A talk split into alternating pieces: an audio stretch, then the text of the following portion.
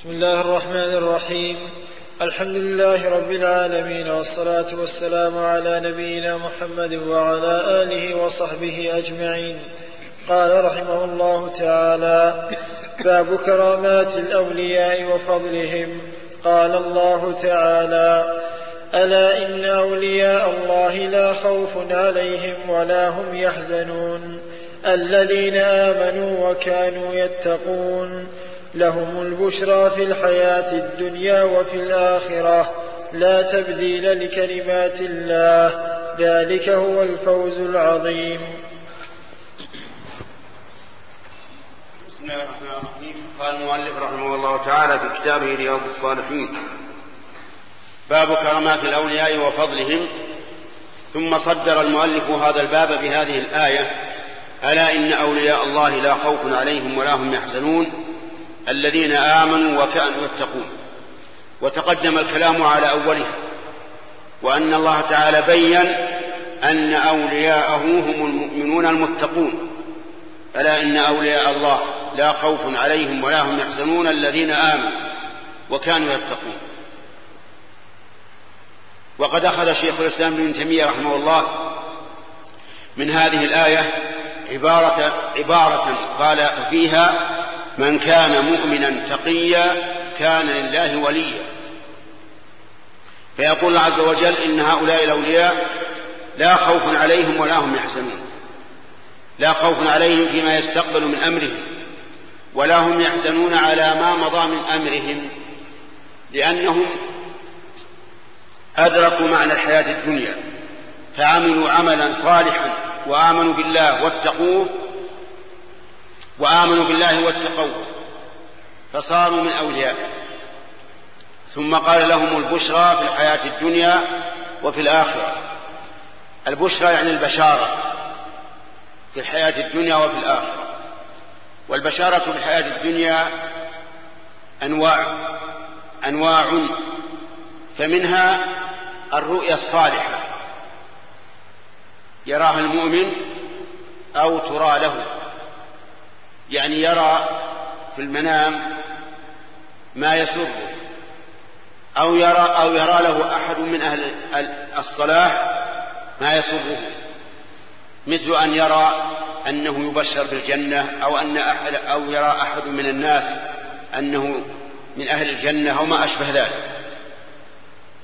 أو يرى على هيئة صالحة. المهم أن النبي صلى الله عليه وسلم قال في الرؤيا الصالحة يراها الرجل أو ترى له قال تلك تلك عاجل بشرى المؤمن.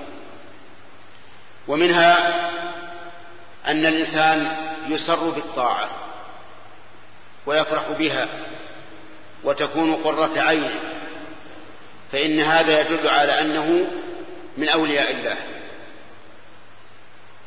قال النبي صلى الله عليه وسلم من سرته حسنته وساءته سيئته فذلك المؤمن. فإذا رأيت من نفسك أن صدرك ينشرح بالطاعة وأنه يضيق بالمعصية فهذه بشرى بشرى لك أنك من عباد الله المؤمنين وأوليائه المتقين. ولهذا قال النبي صلى الله عليه وعلى آله وسلم جعلت قرة عيني في الصلاة. ومن ذلك أيضا أن أهل الخير يثنون عليه ويحبونه ويذكرونه بالخير. فإذا رأيت أن أهل الخير يحبونك ويثنون عليك بالخير هذه بشرى. بشرى للإنسان أنه يثنى عليه من أهل الخير. ولا عبرة بثناء أهل الشر أو قدحهم لأنهم لا ميزان لهم ولا تقبل شهادته عند الله. لكن أهل الخير إذا رأيت أنهم يثنون عليك وأنهم يذكرونك بالخير ويقربون منك ويتجهون إليك فاعلم أن فهذه بشرى من الله لك. ومنها من البشرى في الحياة الدنيا ما يبشر به العبد عند فراق الدنيا حيث تتنزل عليهم الملائكة ألا تخافوا ولا تحزنوا. وأبشروا بالجنة التي كنتم توعدون. نحن أولياؤكم في الحياة الدنيا وفي الآخرة لا تبديل ولكم فيها ما تشتهي أنفسكم ولكم فيها ما تدعون نزلا من غفور رحيم ومن البشارة أيضا أن الإنسان يبشر عند موته بشارة أخرى. فيقال لنفسه اخرجي أيتها النفس الطيبة. كانت في الجسد الطيب أخرجي إلى رحمة من الله ورضوان فتفرح وتسر. ومن ذلك أيضا البشارة في القبر. فإن الإنسان إذا سئل عن ربه ودينه ونبيه وأجاب بالحق نادى مناد من السماء أن صدق عبدي فأفرشوه من الجنة. وألبسوه من الجنة وافتحوا له بابا إلى الجنة. ومنها أيضا البشارة في الحشر. تتلقاهم الملائكة. هذا يومكم الذي كنتم توعدون. وأبشروا بالجنة التي كنتم توعدون. فالمهم أن أولياء الله لهم البشرى في الحياة الدنيا وفي الآخرة. نسأل الله أن يجعلنا وإياكم منهم. لا تبديل لكلمات الله ذلك هو الفوز ذلك الفوز العظيم. يعني لا أحد يبدل كلمات الله. لا أحد يبدل كلمات الله تعالى. أما الكونية فلا يستطيع أحد أن يبدله. وأما الشرعية فقد يحرف أهل الباطل. كما فعل اليهود والنصارى بكتبهم حرفوها وبدلوها وغيروها. وأما الكلمات الكونية فلا أحد يبدلها. لا تبديل لكلمات الله ذلك هو الفوز العظيم. والله موفق. لا إله إلا الله وحده لا شريك له. الحمد لله رب العالمين والصلاة والسلام على نبينا محمد وعلى آله وصحبه أجمعين. قال رحمه الله تعالى باب كرامات الأولياء وفضلهم.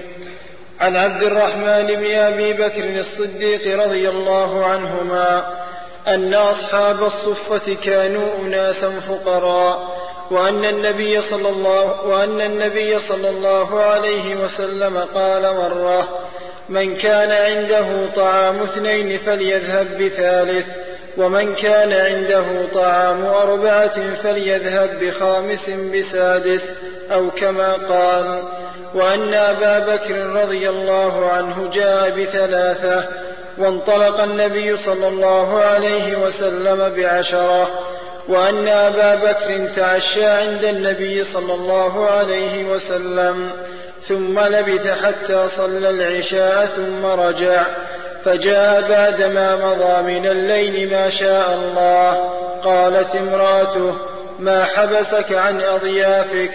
قال أو عشيتهم قالت أبوا حتى تجيء وقد عرضوا عليهم. قال فذهبت أنا فاختبأت فقال يا غنثر فجدع وسب وقال كلوا هنيئا والله لا أطعمه أبدا. قال ويم الله ما كنا نأخذ من لقمة إلا ربا من أسفلها أكثر منها حتى شبعوا وصارت أكثر مما كانت قبل ذلك. فنظر إليها أبو بكر فقال لامرأته يا أخت بني فراس ما هذا؟ قالت لا وقرة عيني. لهي الآن أكثر منها قبل ذلك بثلاث مرات فأكل منها فأكل منها أبو بكر وقال إنما كان ذلك من الشيطان يعني يمينه ثم أكل منها لقمة ثم حملها إلى النبي صلى الله عليه وسلم فأصبحت عنده. وكان بيننا وبين قوم عهد فمضى الأجل فتفرقنا اثني عشر رجلا مع كل رجل منهم أناس. الله أعلم كم مع كل رجل فأكلوا منها أجمعون. وفي رواية فحلف أبو بكر لا يطعمه فحلفت المرأة لا تطعمه فحلف الضيف أو الأضياف أن لا يطعمه أو يطعموه حتى يطعمه. فقال أبو بكر هذه من الشيطان. فدعا بالطعام فأكل وأكلوا فجعلوا لا يرفعون لقمة إلا ربت من أسفلها أكثر منها. فقال يا أخت بني فراس ما هذا؟ فقالت وقرة عيني إنها الآن أكثر منها قبل أن نأكل فأكلوا وبعث بها إلى النبي صلى الله عليه وسلم فذكر أنه أكل منها. وفي رواية أن أبا بكر قال لعبد الرحمن دونك أضيافك فإني منطلق إلى النبي صلى الله عليه وسلم فافرغ من قراهم قبل أن أجيء فانطلق عبد الرحمن فأتاهم بما عنده فقال اطعموا. فقالوا أين رب منزلنا؟ قال اطعموا. قالوا ما نحن بآكلين حتى يجيء رب منزلنا. قال اقبلوا عنا قراكم فإنه إن جاء ولم تطعموا لنلقين منه. فأبوا فعرفت أنه يجد علي. فلما جاء تنحيت عنه فقال ما صنعتم؟ فأخبروه فقال يا عبد الرحمن فسكت. ثم قال يا عبد الرحمن فسكت. فقال يا غنثر أقسمت عليك إن كنت تسمع صوتي لما جئت. فخرجت فقلت سل أضيافك؟ فقالوا صدق أتانا به. فقال إنما انتظرتموني والله لا أطعمه الليلة. فقال الآخرون والله لا نطعمه حتى تطعمه. فقال ويلكم ما لكم لا تقبلون عنا قراكم. هات طعامك. فجاء به فوضع يده فقال بسم الله. الأولى من الشيطان فأكل وأكلوا متفق عليه. بسم الله الرحمن الرحيم. هذه القصة في باب كرامات الأولياء التي رواها أنس عما حصل من النبي صلى الله عليه وعلى آله وسلم. وذلك أن قوم من المه... أن قوما من المهاجرين كانوا يأتون إلى المدينة وهم فقراء ليس عليهم إلا ثياب وليس عندهم شيء وكان في المسجد صفة يأوون إليه. ثم ييسر الله لهم من يحملهم معه إلى بيته ويطعمه. وفي ذات ليلة قال النبي صلى الله عليه وسلم من كان عنده طعام اثنين فليذهب بثالث ومن كان عنده طعام أربعة فليذهب بخامس. وهكذا. أي أمر أصحابه أن يأخذ أن يحملوا معهم أصحاب الصفة ليطعموه. وكان النبي صلى الله عليه وسلم أكرم الناس. ذهب بعشرة عليه الصلاة والسلام. وذهب أبو بكر بأربعة. وذهب الناس بعضهم بثلاثة وبعضهم بأربعة حسب حاله. أبو بكر رضي الله عنه ذهب بأضيافه إلى إلى بيته. وأوصى ابنه عبد الرحمن أن يقوم بضيافته. وانطلق هو إلى النبي صلى الله عليه وعلى آله وسلم. لأنه رضي الله عنه كان أشد الناس لصوقا بالرسول صلى الله عليه وسلم يكون معه دائما. فذهب إلى النبي صلى الله عليه وسلم وتعشى عنده ثم رجع إلى أهله وقد مضى شيء من الليل. فسألهم أطعمتم أضيافكم؟ قالوا لا. فظن أنهم هم الذين تأخروا عن أضيافهم. حتى يأتي أبو بكر فجعل يسب ويجد ويجد ويجدع يعني معناه أنه اشتد في سبه. ونادى ابنه عبد الرحمن يا عبد الرحمن فلم يجب خوفا منه لأنه رضي الله عنه كان شديدا على أهله في تأديبه. فلم يجب خوفا من أن يتكلم عليه أو أن يضربه أو ما أشبه ذلك حتى أقسم عليه أنه إذا كان يسمعه فليجبه فأجابه. فقالوا فقال لهم يعني لماذا أخرتم ضيافة القوم؟ قالوا اسأل أضيافك. فسألهم قالوا نعم هم عرضوا علينا الضيافة ولكننا أبينا حتى تأتي. فأقسم رضي الله عنه أن لا يأكل. قال والله ما آكل. يعني أنكم تأخرتم على شاني إذا أنا لا آكل فأقسم أن لا يأكل فأقسم الأضياف أن لا يأكل. إكراما له. فصار عندنا الآن قسمان قسم أبي بكر رضي الله عنه أن لا يأكل وقسم الأضياف أن لا يأكل. فأيهما أولى؟ أن نبر بقسم أبي بكر ولا يأكل الأضياف أو بقسم الأضياف ولا ويأكلون؟ الثاني أولى فقال رضي الله عنه إنما ذلك من الشيطان. يعني كونه يحلف أن لا يأكل هذا من الشيطان. ثم أكل وأكل الأضياف. لكن الكرامة التي حصلت أن الواحد منهم إذا أخذ لقمة من الإناء ارتفع الإناء. صار بدل اللقمة أكثر منها. في نفس الإناء. من أين جاء هذا؟ من الله عز وجل. كرامة لأبي بكر رضي الله عنه وهو أفضل أولياء هذه الأمة على الإطلاق لأنه خير هذه الأمة. ثم انتهوا فبقي في الإناء أكثر مما كان فيه من قبل. فأخذه أبو بكر وذهب به إلى النبي صلى الله عليه وعلى آله وسلم ودعا النبي صلى الله عليه وسلم إليه أقواما فأكلوا. وإنما حمله أبو بكر ليريه النبي صلى الله عليه وعلى آله وسلم. وكيف كان هذه كان هذا الأمر؟ من عند الله عز وجل الذي بيده ملكوت كل شيء وإذا أراد شيئا فإنما يقول له كن فيكون. الشاهد من هذا الحديث هذه الكرامة لولي من أولياء الله وهو أبو بكر رضي الله عنه. ونحن نشهد أنه ولي من أولياء, من أولياء الله وأنه أفضل أولياء الله على الإطلاق ما عدا النبيين والمرسلين. لأنه هو رضي الله عنه من الصديقين في المرتبة الثانية من صالح الأمم. قال الله تعالى ومن يطع الله والرسول فأولئك مع الذين أنعم الله عليهم من النبيين والصديقين والشهداء والصالحين. فهو رضي الله عنه أفضل الصديقين منذ خلق الله آدم إلى يوم القيامة وهو من أولياء الله وهذه من كراماته رضي الله عنه.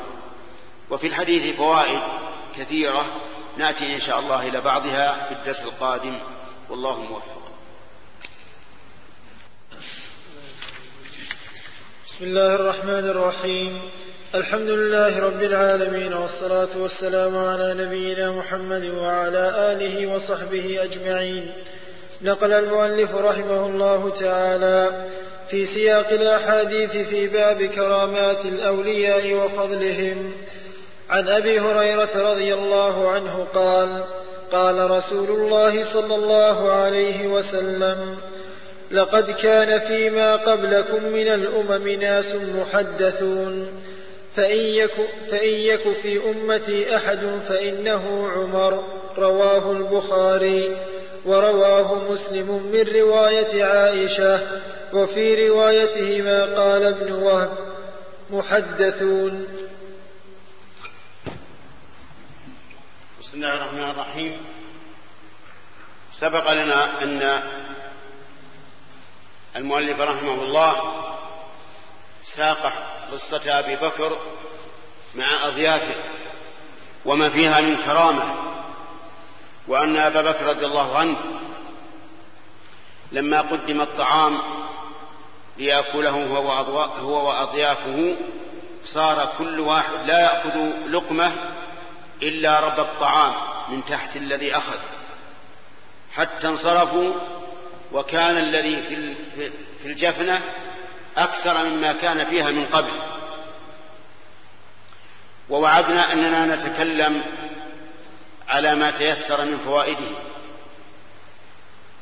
ذكرنا فيما في الأمس أن فيه دليلا على فضيلة أبي بكر رضي الله عنه وأنه من أولياء الله. وذكرنا أن أبا بكر هو أفضل أولياء الله بعد النبيين. لأن أبا بكر من الصديقين الذين هم في المرتبة الثانية من أصناف الذين أنعم الله عليهم. النبيون والصديقون والشهداء والصالحون. ومن فوائده أن الإنسان إذا غضب لسبب يقتضي الغضب فإنه لا يلام عليه. لأن أبا بكر غضب رضي الله عنه فسب وجدع.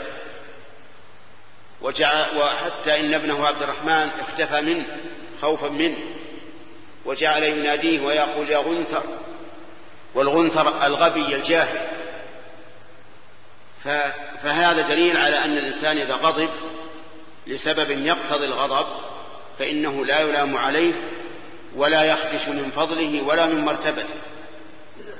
وفيه أيضا أنه لا بأس أن الإنسان يصف ابنه أو من له ولاة عليه بالغباوة والجهل إذا فعل فعلا يقتضي أنه غبي جاهل. وفيه أن أن من عادة الناس حتى في العهد القديم أن الضيف والمضيف يحصل منهم الحلف والأيمان. والله أن تأكل والله ما آكل والله تدخل والله ما تدخل ما أدخل.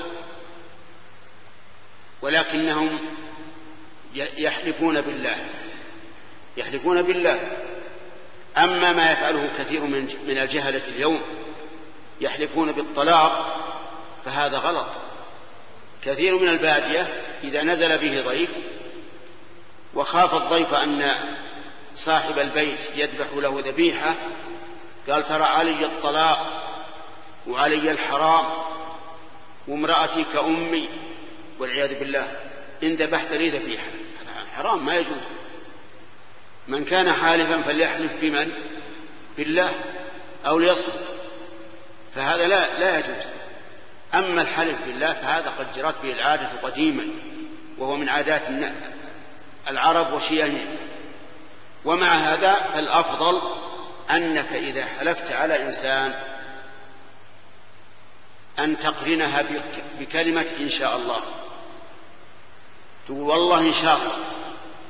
لأنك إذا قلت والله إن شاء الله استفدت فائدتين عظيمتين. عظيمتين. الفائدة الأولى أن الله ييسر لك الأمر.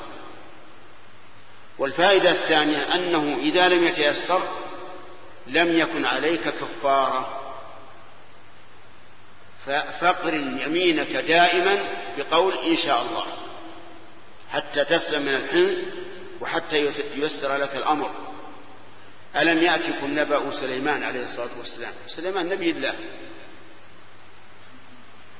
قال يوم يوما من الأيام قال والله لأطوفن الليلة على تسعين امرأة تلد كل واحدة منهن غلاما يقاتل في سبيل الله. يعني جامع تسعين امرأة كل امرأة تلد غلاما يقاتل في سبيل الله. الأنبياء حبهم للقتال. تمنى إن الله يرزق هذا العدد الكبير من الأولاد ليقاتلوا في سبيل الله. ما قال ليعيني على التجارة على الحراثه على الدنيا. لا يقاتلون في سبيل الله. فقيل له قل إن شاء الله. فلم يقل إن شاء الله. لأنه جاز عازم. لكن وما تشاءون إلا أن يشاء الله. جامع تسعين امرأة في تلك الليلة. وقد أعطاه الله قوة. فما الذي حصل؟ ولدت واحدة منهن نصف إنسان. نصف إنسان مشلوك سبحان الله العظيم. آية من آيات الله. ليري ليريه الله عز وجل أن الأمر بيد الله عز وجل. قال نبينا محمد صلوات الله وسلامه عليه لو قال إن شاء الله لم يحنث ولقاتلوا في سبيل الله. يعني لو قال إن شاء الله سهل الأمر حصل. والنبي عليه الصلاة والسلام لما جاءه قريش قالوا خبرنا عن قوم كانوا في الزمن الأول خرجوا من بلادهم وكانوا في غار أو قالوا حدثنا عن ذي القرنين. قال غدا أحدثه. والنبي عليه الصلاة والسلام ما يعلم عن قصته ولا يدري لأنه لا أدركها ولا هناك تواريخ موثوقة. قال غدا أخبركم. جاء الغد ما نزل عليه الوحي لأن الرسول ظن أن الوحي بينزل بالليل. ما نزل الوحي. اليوم الثاني ما نزل. الثالث الرابع الخامس بقي خمسة عشر يوم ما نزل عليه الوحي. وهذا سيكون شديدا على الرسول عليه الصلاة والسلام لأنه وعد قريش أعداؤه إن بخبرهم غد في الغد ولم يخبرهم فأنزل الله القصة. وقيل له ولا تقولن لشيء إني فاعل ذلك غدا إلا أن يشاء الله. فالأمر بيد الله. لهذا نقول إذا أردت أن تحلف أي حلف على نفسك على أولادك على ضيفك على أي إنسان اقرن ذلك بكلمة إن شاء الله لتحصل على هاتين الفائدتين وهما إيش؟ التيسير إن الله يسر الأمر ويعطيك ما ما حلفت عليه والثاني أنه لو أخلفت الأمور فإنه لا كفارة عليه ويعلم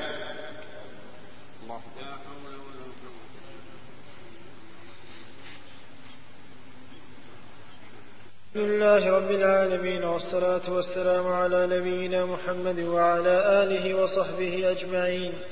نقل المؤلف رحمه الله تعالى في سياق الأحاديث في باب كرامات الأولياء وفضلهم. عن أبي هريرة رضي الله عنه قال قال رسول الله صلى الله عليه وسلم لقد كان فيما قبلكم من الأمم ناس محدثون فإن يك في أمتي أحد فإنه عمر. رواه البخاري.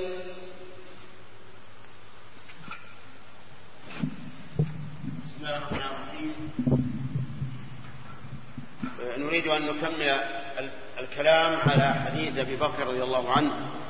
السابق مع أضيافه.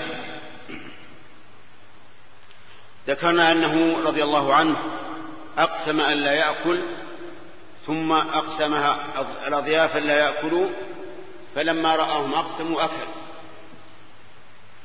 ففي هذا دليل على أن الإنسان إذا حلف على شيء ورأى غيره خيرا منه فإنه يكفر عن يمينه ويفعل ما هو خير. وهذا قد دل عليه الحديث صريحا عن النبي صلى الله عليه وعلى آله وسلم. فقال إني والله إن شاء الله لا أحلف على يمين فأرى غيرها خيرا منها إلا أتيت الذي هو خير وكفرت عن يميني أو قال إلا كفرت عن يميني وأتيت الذي هو خير. فإذا حلفت أن لا تكلم فلانا. مثلا فالأفضل أن تحنث تكفر عن يمينك وتكلمه. وإذا صار بينك وبينه شيء فقلت والله ما أطب عليه البيت ولا أزور قلنا له زر زره وكفر عن يمينه ما لم يكن في ذلك إثم. وكذلك إذا حلف الإنسان على ولده إن فعل شيئا ألا أكلمك ففعل الولد شيئا فليكلمه وليكفر عن يمينه. المهم أنك إذا حلفت على شيء ثم رأيت أن الخير في عدم وفائك باليمين فلا تفي بيمينك وكفر عنه. ومن فوائده من فوائد الحديث أن الإنسان إذا حلف على شخص يريد إكرامه ثم لم يفعل فإنه لا لا لا لا, لا كفارة عليه. لأن أبا بكر رضي الله عنه لم يكفر عن يمينه يعني لم ينقل أنه كفر. هكذا استدل بعض العلماء بهذا الحديث لكنه استدلال ضعيف. لأن حديث أبي بكر هذا ليس فيه أنه كفر ولا أنه لم يكفر. فهو إذن محتمل أن يكون كفر ولم يذكر ومحتمل أن يكون لم يكفر. لكن عندنا نصوص بينة واضحة على أن من حنث في يمينه فعليه الكفارة سواء كان الحنث من فعله أو من فعل غيره. وعلى هذا فنقول إذا حلفت على شخص إكراما له ولم يفعل فعليك الكفارة مثال ذلك وقفت أنت وشخص عند الباب. في دعوة دعاكم دعاكما إليها صاحب البيت. ففتح الباب فقال لك ادخل قلت والله ما أدخل. والله أن تدخل أنت. قال لا أدخل. فهنا نقول إذا إذا دخلت فإنك تكفر عن يمينك.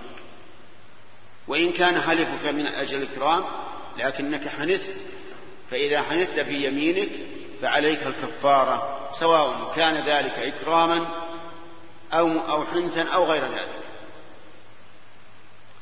فإذا قال قائل أبو بكر رضي الله عنه هو الذي حلف أولا وكان على الضيوف أن يبروا بيمينه ولكنهم حلفوا.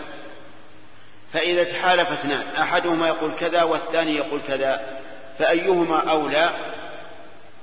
قلنا الأولى أن يكون الذي حلف الأول هو الذي تبر يمينه لأنه أسبق. وقد أمر النبي صلى الله عليه وسلم بإبرار القسم فعلى هذا فيكون الثاني هو الذي حصل منه نوع الخطأ. فإذا قلت والله لتفعلن كذا فقلت أنت والله لا أفعل. فأيهما الذي يحفظ يمينه الأول أو الثاني؟ الأول. لأنه الذي حلف أولا لكن أبا بكر رضي الله عنه من تواضعه أكل من أجل إكرام الضيوف. وفي حديث أبي بكر رضي الله عنه من الفوائد أن أن الإنسان ينبغي له أن يكرم الضيف بل إكرام الضيف من, من تمام الإيمان. لقول النبي صلى الله عليه وسلم من كان يؤمن بالله واليوم الآخر فليكرم ضيفه. وحق الضيافة الواجب يوم وليلة. وثلاثة أيام سنة وما زاد على ذلك فهو أمر مباح. لكن الواجب يوم وليلة. وقد قيد بعض العلماء هذا بما إذا كان البلد ليس فيها مطاعم. أما إذا كان فيها مطاعم فلا يجب عليك. تقول له اذهب إلى المطعم لكن تعين بما تيسر من الفلوس. والصحيح في هذه المسألة أن الناس يختلفون. من الناس أي من الضيوف. من يرى أن ذهابه إلى المطعم فيه إهانة. فهذا لا بد أن تضيفه في بيتك. ومنهم من الأمر عنده سواء فهنا لا حرج عليك أن تقول يا أخي هذه دراهم اذهب إلى المطعم الفلاني. كذلك أيضا إذا كانت البلد فيها فنادق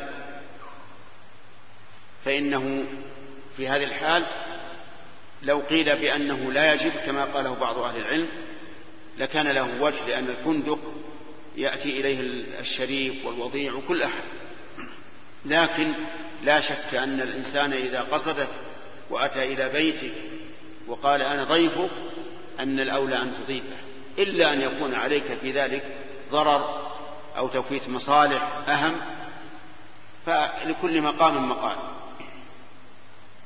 والله موفق. هذا تكلمنا عليه بالأمس. وقلنا أن هذا غلط. من كان حالفا فليحلف بالله أو ليصمت أما الحلف بالطلاق فهو, فهو غلط.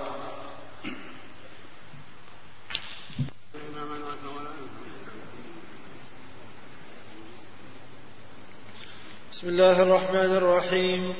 الحمد لله رب العالمين والصلاة والسلام على نبينا محمد وعلى آله وصحبه أجمعين. نقل المؤلف رحمه الله تعالى في سياق الأحاديث في باب كرامات الأولياء وفضلهم. عن أبي هريرة رضي الله عنه قال قال رسول الله صلى الله عليه وسلم لقد كان فيما قبلكم من الأمم ناس محدثون فإن يك في أمتي أحد فإنه عمر رواه البخاري. ورواه مسلم من رواية عائشة وفي روايتهما قال ابن وهب محدثون أي ملهمون ورواه, ورواه مسلم من رواية عائشة وفي روايتهما قال ابن وهب محدثون أي ملهمون وعن جابر بن سمرة رضي الله عنهما قال شكى أهل الكوفة سعدا يعني ابن أبي وقاص رضي الله عنه إلى عمر بن الخطاب رضي الله عنه فعزله واستعمل عليهم عمارا فشكوا حتى ذكروا أنه لا يحسن يصلي فأرسل إليه فقال يا أبا إسحاق إنها إن هؤلاء يزعمون أنك لا تحسن تصلي فقال أم أما أنا والله فإني كنت أصلي بهم صلاة رسول الله صلى الله عليه وسلم. لا أخرم عنها. أصلي صلاتي العشاء فأركد في, في الأوليين وأخف في الأخريين. قال ذلك الظن بك يا أبا إسحاق. وأرسل معه رجلا أو رجالا إلى الكوفة يسأل عنه أهل الكوفة. فلم يدع مسجدا إلا سأل عنه ويثنون, ويثنون معروفا حتى دخل ويثنون معروفا حتى دخل مسجدا لبني عبس فقام رجل منهم يقال له أسامة بن قتادة يكنى أبا سعدة فقال أما إذ نشدتنا فإن سعدا كان لا يسير بالسرية ولا يقسم بالسوية ولا يعدل في القضية. قال سعد أما والله لأدعون بثلاث. اللهم إن كان عبدك هذا كاذبا قام رياء وسمعة فأطل عمره وأطل فقره وعرضه للفتن. وكان بعد ذلك إذا سئل يقول شيخ كبير مفتون أصابتني دعوة سعد. قال عبد الملك بن عمير. قال عبد الملك بن عمير الراوي عن جابر بن سمرة فأنا رأيته بعد قد سقط حاجباه على عينيه من الكبر وإنه ليتعرض للجواري في الطرق فيغمزهن. متفق عليه. بسم الله الرحمن الرحيم. سبق لنا ما يتعلق بقضية أبي بكر الصديق رضي الله عنه فيما أكرمه الله به من الكرامة. ثم ثنى المؤلف رحمه الله بحديث أبي هريرة في كرامة لأمير المؤمنين عمر بن الخطاب رضي الله عنه. حيث قال النبي صلى الله عليه وسلم كان في من فيما كان قبلكم محدثون يعني ملهمون للصواب يقولون قولا فيكون موافقا للحق. وهذا من كرامة الله للعبد أن الإنسان إذا قال قولا أو أفتى بفتوى أو حكم بحكم تبين له بعد ذلك أنه مطابق للحق. فعمر رضي الله عنه من أشد الناس توفيقا للحق. كما سيأتي إن شاء الله تعالى فيما يذكره المؤلف من أمثلة لذلك. قال النبي عليه الصلاة والسلام فإن يكن فيكم محدثون فعمر.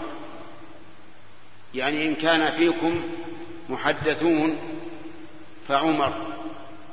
ويحتمل قوله إن يكن فيكم أنه خطاب لقوم مجتمعين. ليس فيهم أبو بكر. ويحتمل أنه خطاب للأمة كلها ومن ضمنهم أبو بكر رضي الله عنه. فإن كان الأول فلا إشكال.